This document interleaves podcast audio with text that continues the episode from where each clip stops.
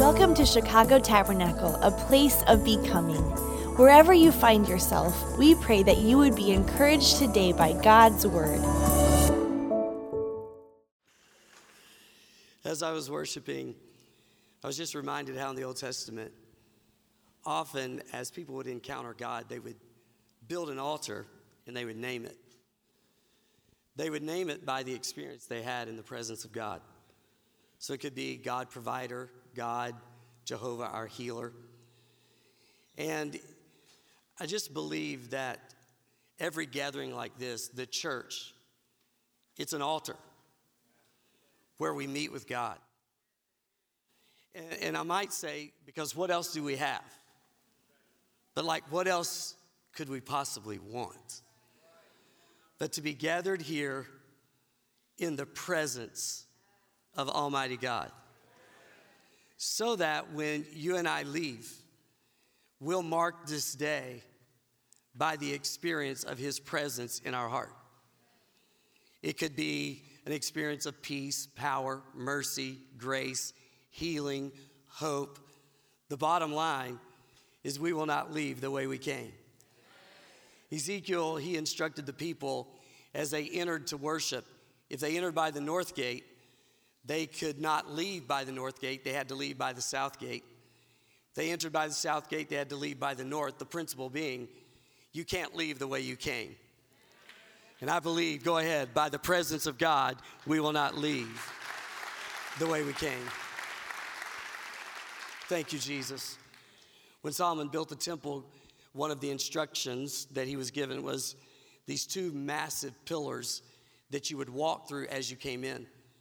They were not support beams, they were simply there to establish culture, to establish a message. There were words on those beams, you would see them as you entered. They were written in Hebrew, so you would read it from right to left. And so you would see the word uh, strength, and then you would see the word established. So you were coming, let me turn my back to you for a moment, into the house of God where strength was established. Then when you left, you walked back through them. The words are also on the side of which you were exiting. But again, reading from right to left, you would read established strength. So you entered into the presence of God where strength is established because He is strength. And then when you leave that context, your strength is established. We're not going to leave the way we came today.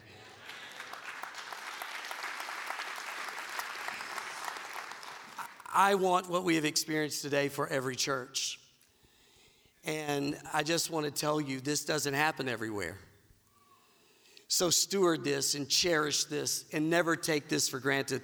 Matter of fact, can we praise God for your church today? You are the church. I sense the connection when your pastors greeted you by way of that video. Uh, they, the magnitude of the gift they represent to the world is incredible. The gift they have been to my family is phenomenal. And to those of you who are new, you're our guests today, make sure you come back. Because what God is doing here, doing through them, through this amazing team, it, it it's the activity of God. Would you join me in honoring your pastors today? Because they are a gift to all of us.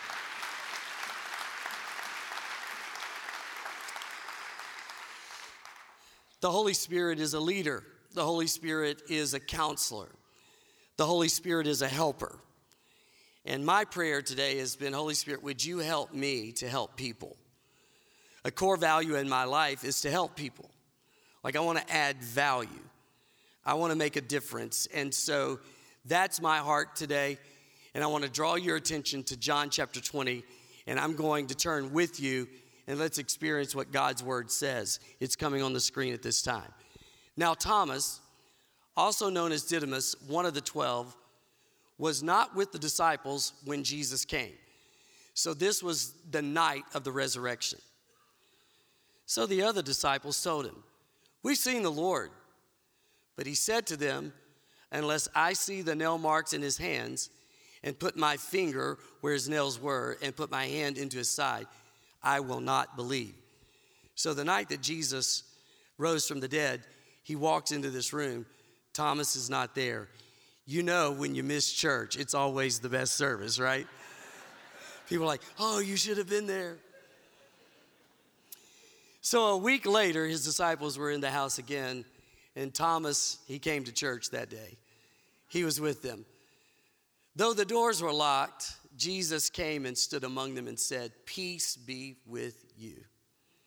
Then he said to Thomas, Put your finger here, see my hands. Reach out your hand, put it into my side.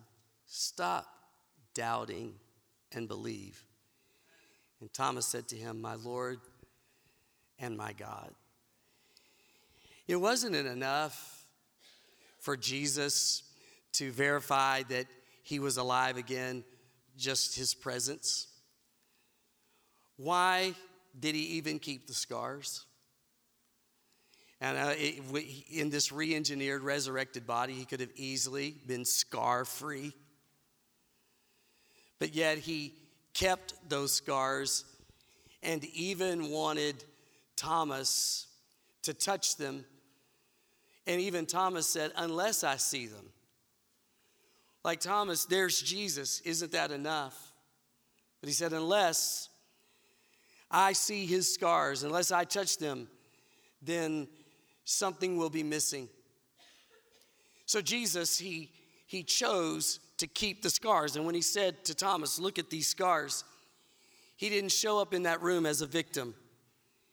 He showed up in that room, and those scars were a sign of what he had come through. It's as if to say, Thomas, no weapon formed against me was able to prosper. The weapon was formed, but it wasn't able to prosper. He didn't show up as a victim, but as an overcomer.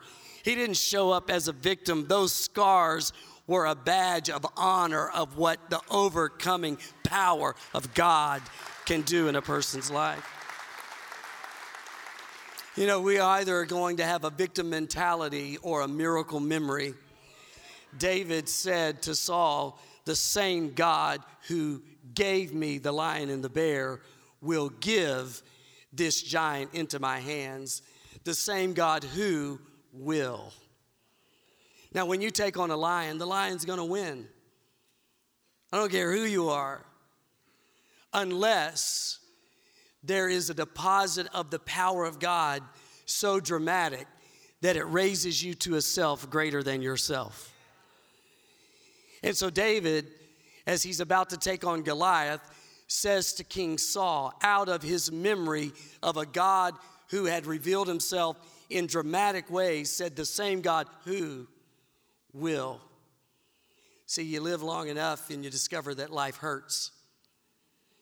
And we're going to be given an option, and it is to experience God in our pain and let the wound become a scar. A scar, it doesn't go away, but the pain goes away. The memory doesn't go away, but the memory is reframed not only from the pain, but how God met us in the pain and through a process brought us through to where we can say, Look, and I'm not a victim. I could have been, but I'm not. I'm an overcomer. The weapon was formed against me but by the power of God, it didn't prosper. My soul is prospering. My life is prospering because of the goodness and the grace of God that met me in the lowest place. Life will hurt, and the old adage of time heals all wounds, that is not true. Matter of fact, if we don't allow God to help us I find that pain gets worse, that pain accumulates. We get stuck in a cycle. The devil works in cycles, God works in seasons. We are to process through seasons, and for everything, there is a season. But the longer I pastor, the more I'm pastoring people in cycles and not seasons. They're not moving through seasons, they are stuck in cycles. If you're stuck today by the power of God, we're gonna see the cycle broken and you're going to transform. You're gonna move forward. Give God a praise if you believe it. The, the pain accumulates and it, it just gets worse. When my brother at age 41 died tragically, I realized even going to my platform, standing before my people every day, preaching through that pain, with like the voice of the enemy saying, Do you even believe what you're saying? Do, do you even have the faith to pray for others? Like, where was God? Why this? Why now? Why this and why you? All of the questions.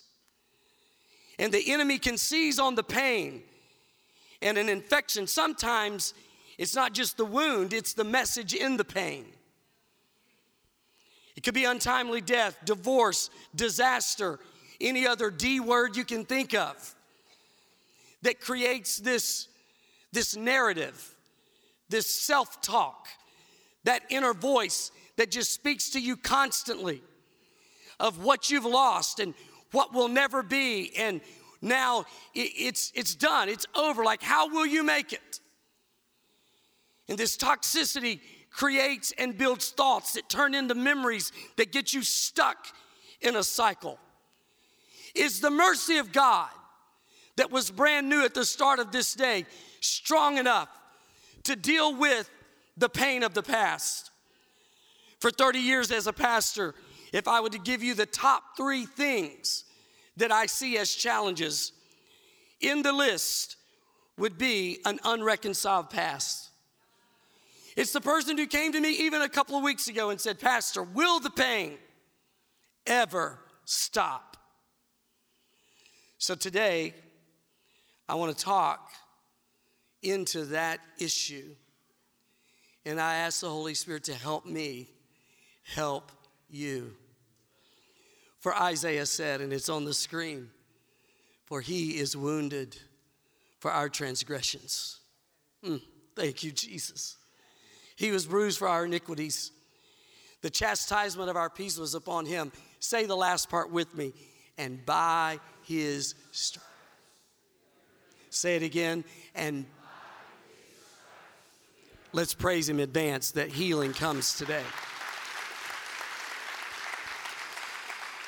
So, what do you do?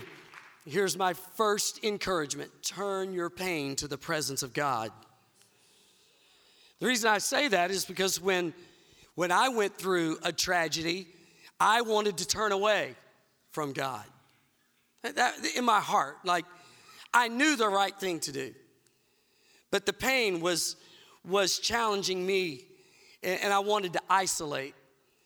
I had so many questions and a lot of confusion, that isolation seemed very attractive. The idea of turning my pain to the presence of God was challenging because I had questions about where was God. We've all been there, and I want to tell you, God can handle your questions. God isn't worried, you're thinking them anyway. And so He understands. But I'm talking about uh, the magnitude of God's power today to where you reach a place you don't need an answer.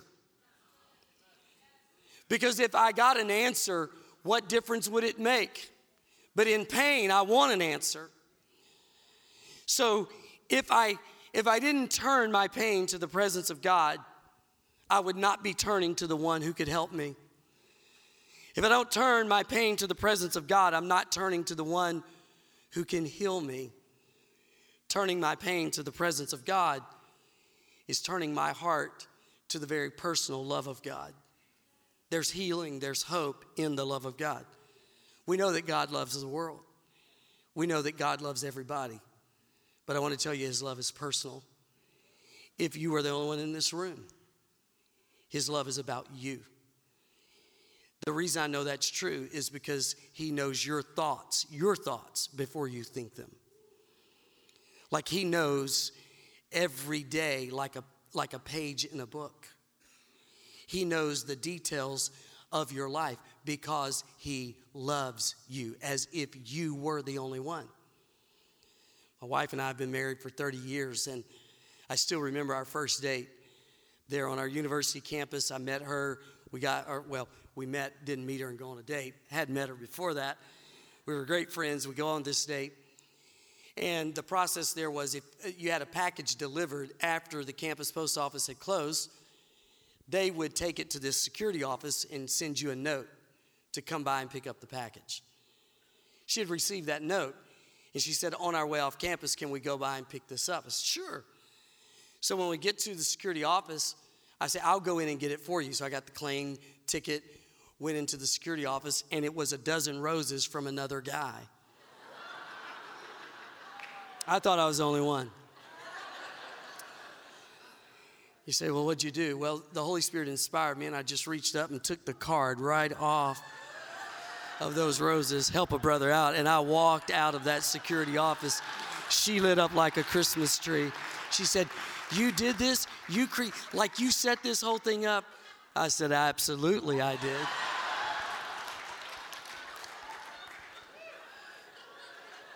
And if she watches this message, she's going to find out those roses were not from me.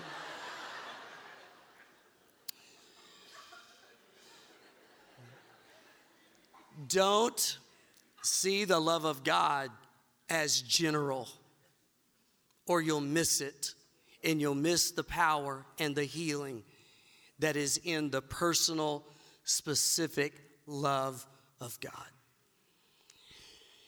Often, doctors in trying to treat a wound, they will choose to leave it open because their thought is if we leave it uncovered, it will heal faster. Within church, we can walk in and we can hide our pain behind a Sunday smile. How are you? Great. When you're broken and you're hurting and you're wondering how you're going to make it. And so I am I am asking you today if you will uncover the pain, it will heal faster.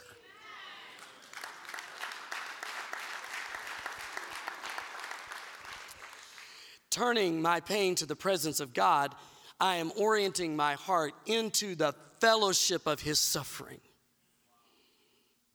I believe Gethsemane, and this, this part's not original with me, I learned this from a great spiritual leader that Gethsemane is a great picture of how God helps us through pain.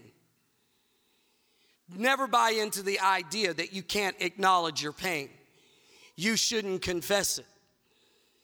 I do know that words are powerful, but suppressing, ignoring is not a response in overcoming pain.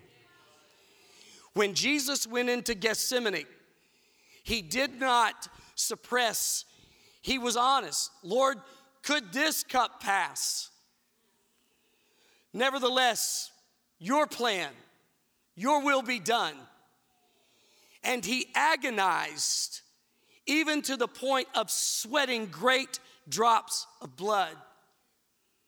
Hear this feel it, heal it, feel the pain. Weep. Weep until you, you can't cry anymore. Ask some people, like he did the disciples, would you wait with me? Ask people to support you, but the pastor can't fix you. The counselor cannot fix you.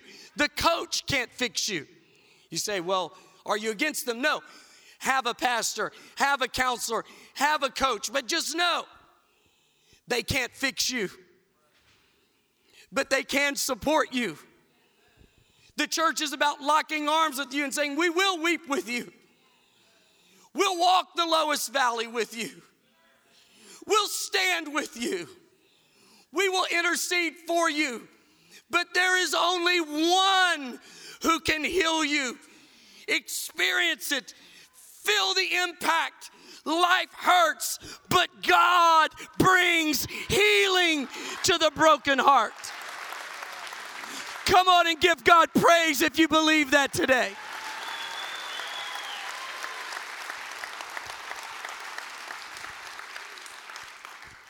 Orient our heart to the fellowship of his suffering, but it doesn't stop there. Also to the power of his resurrection. The pain, the agony, the sleepless nights, the racing mind. That's Friday. But Sunday is coming.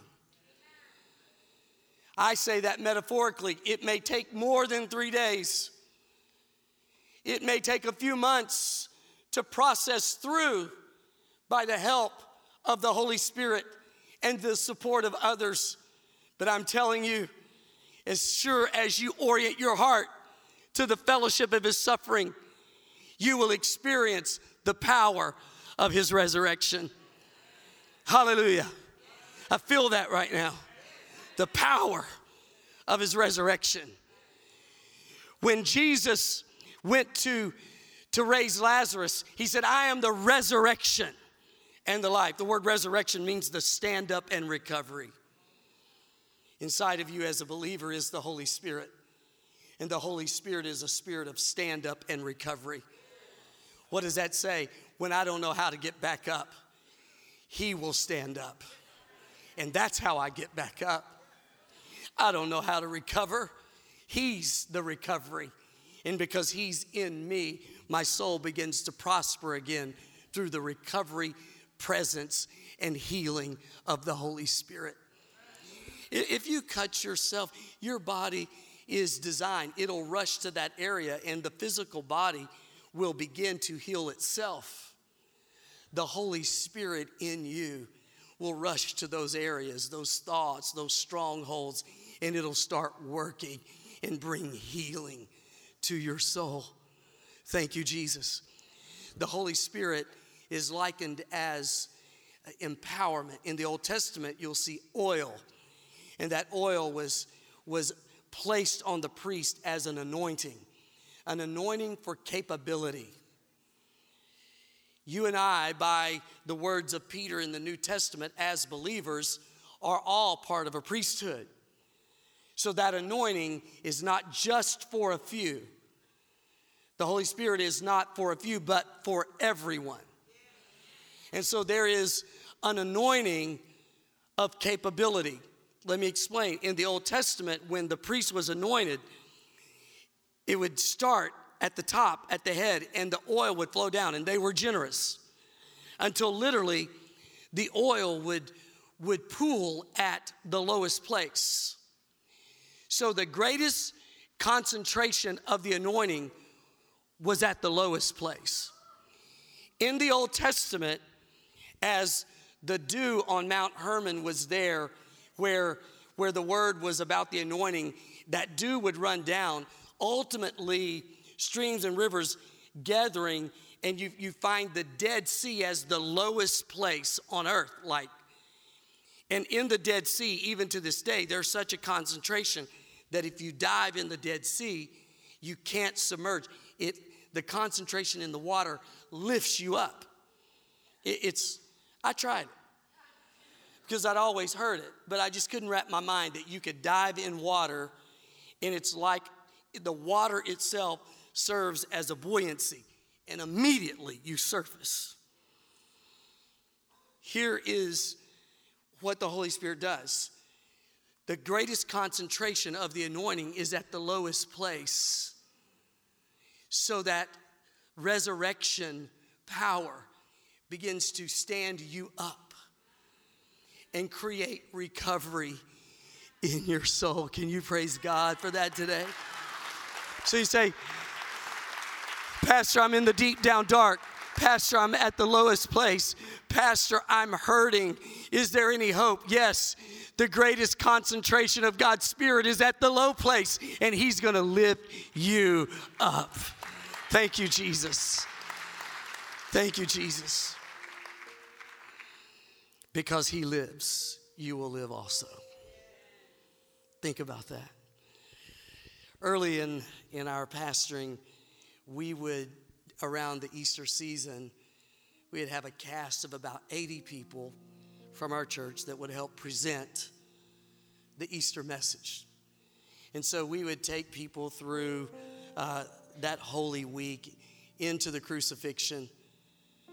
And to the best of our ability, we, we designed the sets right to that borrowed tomb. And dramatically as we could, Jesus would be placed in that stone would be rolled in place with that royal, that Roman imperial seal, as if to say, it's over. There's no hope. And to the best of our ability, we found the music and the setting to try to, to give honor to that moment when Jesus on Sunday rose from the dead. Now, back in that day, we didn't have MP3, we had cassettes. Does anybody remember cassettes? Those of you who don't, ask mom and dad, they'll tell you later. And in our cassette deck, uh, it had a button where you could go from side A to side B. You, just, you didn't have to take the tape out and flip it, you just push the button. The music that we chose for the resurrection was awesome. However, every other song on the cassette was a secular song. Yep, you got an idea of where this might be going. And so the setting is right.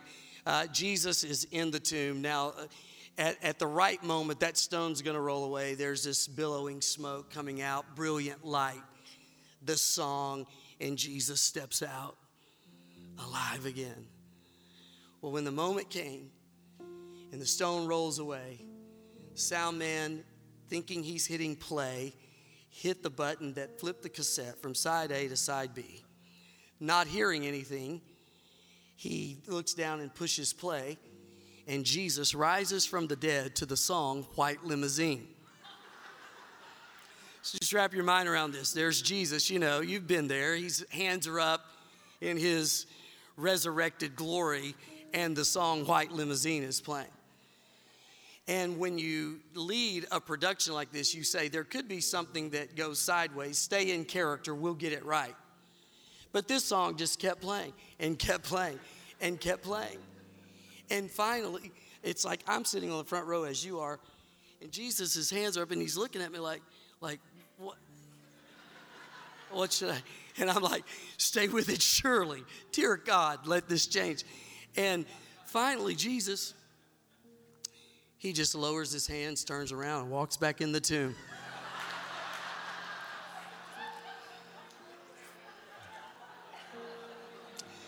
I'm telling you, I used to be 6'2. This is what it's done to me right here.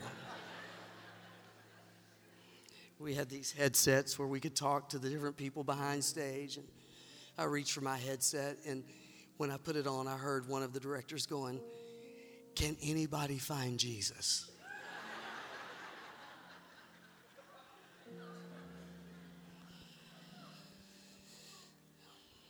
Here's what I see when I'm looking into the face of someone hurting and their eyes are filled with pain. It's the is he really alive? Is he really? Has he gone back in the tomb? Can anybody find Jesus? And I want to tell you today, he's alive. And because he lives, you turn your pain to the presence of God. And you not only orient your heart to the fellowship of his suffering, but to the power of his resurrection. And healing will come to your heart. And then I want to ask you to do this surrender your scars to the ministry.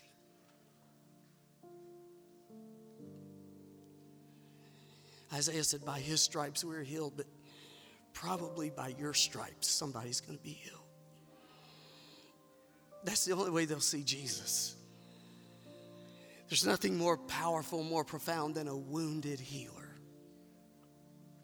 Someone who's been there. Someone who's walked the road and said, I found Christ in the middle of my pain. I think of everything I've said, praying for you, what I'm about to say is what I've looked forward to the most. Isaiah prophesied this, and he said, in, that, in the time that the Lord heals the wound, It's like night will become day and day will be seven times brighter. So, what he's saying is, you're not going to be helped by God so that you just survive.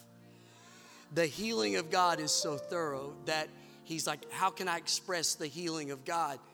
It's, it's as, as dramatic as night becoming day. But wait, that's not all. It's like a bright sunny day, but seven times brighter. And some of you are like, that's what I want. I'm, I'm here as an example and by the word of the Lord to tell you that the wound becomes a scar to where you're not a victim, but a victor. And you can say, God has helped me. Night became day, day became seven times brighter. And what He did for me, He'll do for you. And by your stripes, someone else is healed.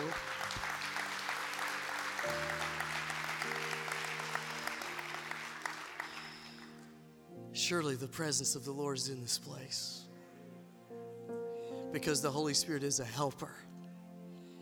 I didn't come really to preach, I came to reach. I feel like that's what the Holy Spirit's doing today. He's reaching for someone who's given up on the idea of life changing. You don't think it will ever change, and it will by the power of God. Let me just minister. I,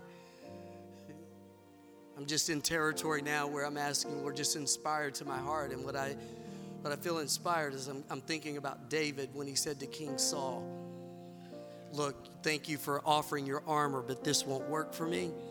You know that King Saul had been rejected. So I want you to see David. Here's a guy whose dad didn't bring him in to be considered as the next king. That's rejection. Like Samuel came to anoint the next king, and, and all of the sons were lined up except David. Can you imagine? Some of you can because you, you've experienced rejection. And so when you find David fighting Goliath, he doesn't show up as a victim. He doesn't show up and talk out of his heart as someone who's dealing with rejection. And then when Saul says, Hey, take my armor, Saul had been rejected. And David once again throws off that which had been rejected. And I feel like there's someone here, you, you're, you're dealing with such rejection and you've been throwing it off, but you're at this, this transition and it's like throw it off again. That, that's a word to somebody. Just as David said, I can't use this armor. This has been rejected. Whatever it is trying to clothe your thoughts that creates rejection, deal with it today. Would you stand with me, everybody? As the worship team joins me, we're going to come right into the course of how beautiful. And if today you need your heart to have the ministry of the Holy Spirit, I'm going to ask you to come as they sing. And I want to pray over you and I want to believe God for healing. So I'm going to pray. When I say amen, they'll begin to sing about the mercy of God that wants to rush through you. And if you want that today, I want you to come. It could be your first time here. We're just going to pray together. So, Lord, do a work, a mighty work in Jesus' name. Amen. Come if you need that healing as they sing. Let's praise God for these people who are going to find healing today. Come on.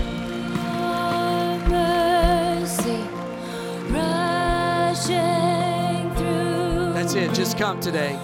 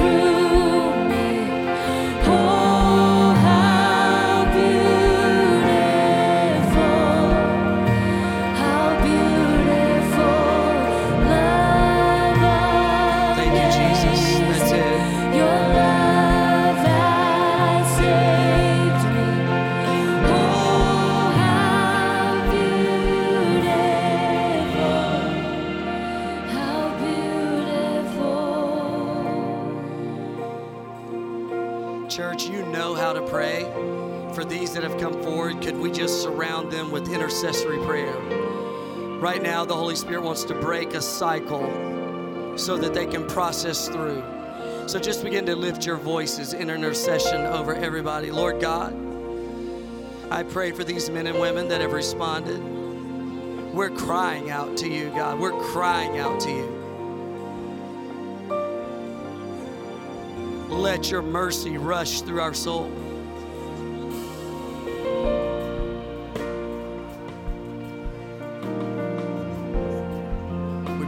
For grace. We orient our heart to you, the fellowship of your suffering and the power of your resurrection.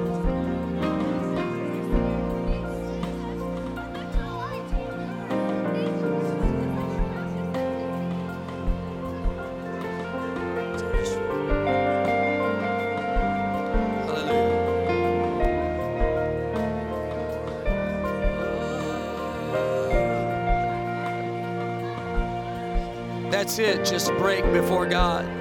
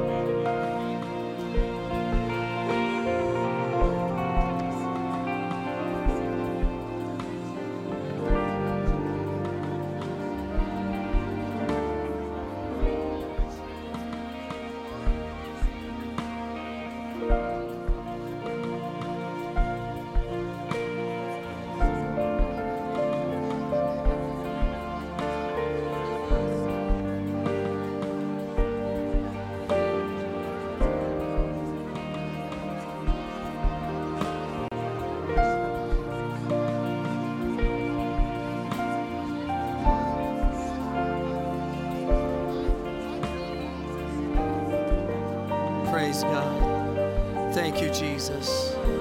Thank you, Jesus.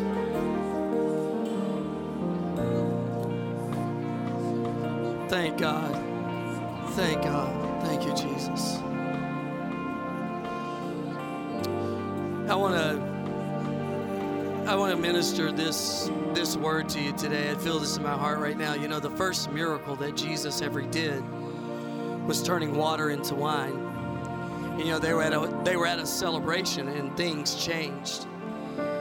And so Jesus told them to fill those water pots and they filled them with water. And then he turned it into wine. They took it to the master of the ceremony. And the master of the ceremony said, Why have you saved the best for last?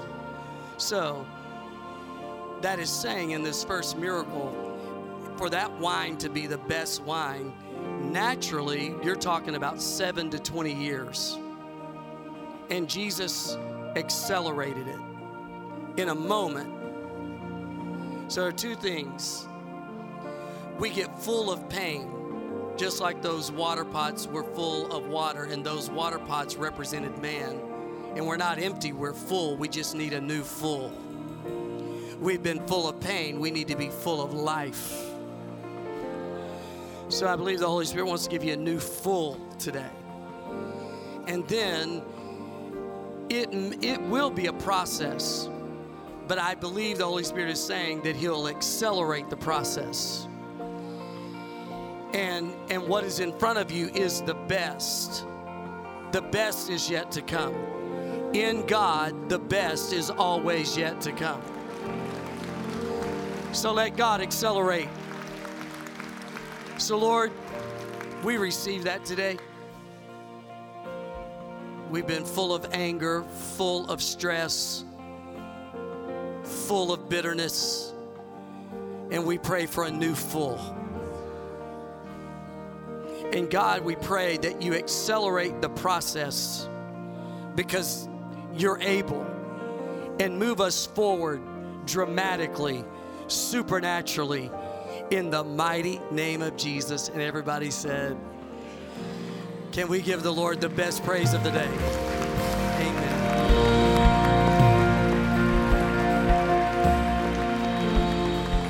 Hallelujah. You know what? Can we put our hands together in honoring Pastor Ron? Hallelujah. You know, before before we move from this place, I feel like there's one more thing that we should pray for. I want you to grab the hand of the person next to you.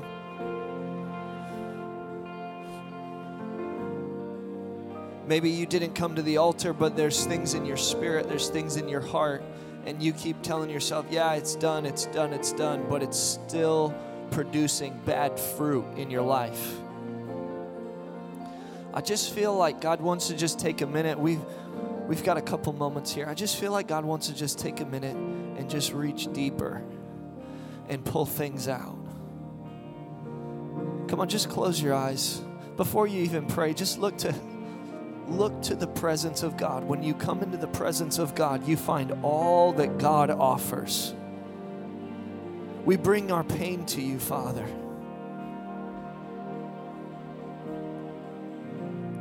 Jesus, to the right and to the left, we pray for deep healing. I pray, oh God, Lord, for those cycles that were mentioned, oh God. Lord, those places that are not producing good fruit. Maybe it's frustration or anger. Maybe there's still things that we just can't talk about it. God, if we can't talk about it, then it's not finished. God, I just pray, oh Lord, that those things, oh God, Lord, that have been a burden, those things that have been damage to our spirits and souls, that they would turn and that they would begin to be a ministry, oh God. Lord, that you would take us to such a place of healing that we are able to take, oh God, our scars and allow someone else to believe because they see what has happened to us, but we are now alive. I pray in the name of Jesus that you, oh God, would begin to do a deep healing. I pray, oh God, Lord, if there's lies that have covered over pain and that we've told ourselves, oh God, Lord, that there's that we're not going to deal with that anymore and we're just going to forget that it ever happened. I pray, oh God, Lord, that we wouldn't need to do that because your healing is so deep and it's so rich, oh God. Lord, that things that happened years ago, oh God, Lord, that we've tried to forget about, oh God, Lord, you can make, oh God, Lord, done and done forever, oh God. You can heal it, oh God, Lord, so that it turns, oh God, from a source of pain to a source of healing, oh God. So, Lord, we just pray right now, oh God, Lord, that you would go to the deepest places of every heart here and that you would restore. Oh God, would you bring joy to the sorrow, oh God? Lord, would you bring joy to the sorrow? Would you bring new hope and new faith, oh God, even to those of us, oh God, Lord, who we've processed through this, oh God. But Lord, you're bringing us from glory to glory, oh God. We pray, oh God, for a new fruitfulness to flow from every life in this place, oh God. We pray, oh God, Lord, that you would begin to receive the glory from our pain. And as we enter into the fellowship of your suffering, oh God, Lord, bring us into resurrection power. We love you, we honor you, oh God, and we thank you for your healing that's flowing right now. You know, let's just sing this song one more time. And I just want us to sing this over our own hearts. God's love is here. God's love is a healing agent. Come on, just lift up your hands to heaven. Hallelujah.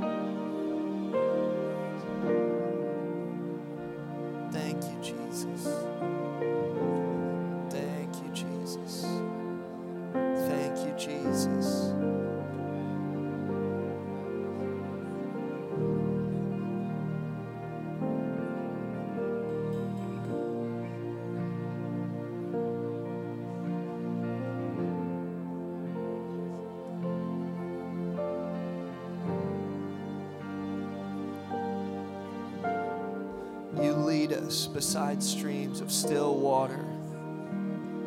You restore our souls.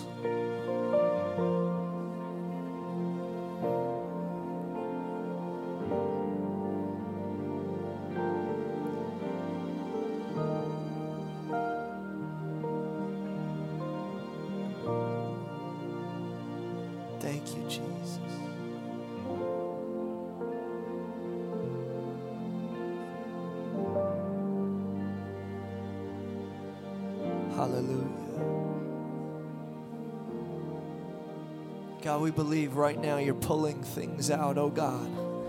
You're pulling things out, oh God. Things that we were afraid to deal with because of the pain, oh God. You're pulling it out, oh God. We thank you, Jesus. God, we thank you for your mercy, oh God, that flows through us. We thank you that for the access that we have to the presence of God that is 24 hours a day, 7 days a week, 365 days a year, every minute of every hour and every second of every minute, oh God. We have full access into your throne room. So, God, we thank you for your grace. We thank you for your presence that touches and heals. Hallelujah. Come on, can we give God can we give God our praise? Hallelujah.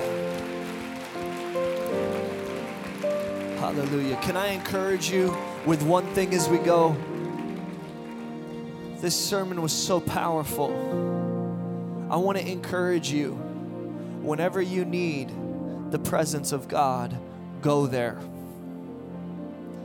In the presence of God, we find our healing. I want to encourage you in the workplace, in your kitchen, at your house, in the middle of the night, early in the morning, late in the day. It does not matter when you need the presence of God, which is always, by the way. Go to the presence of God, especially for that healing that you need. I want to encourage you, make this a habit. Continue to go there until you have found the freedom that God has promised. Amen. Amen. Amen. Praise God. Amen. Listen, get out of your seat, give somebody a hug. We'll see you on Tuesday night. God bless you, and we love you.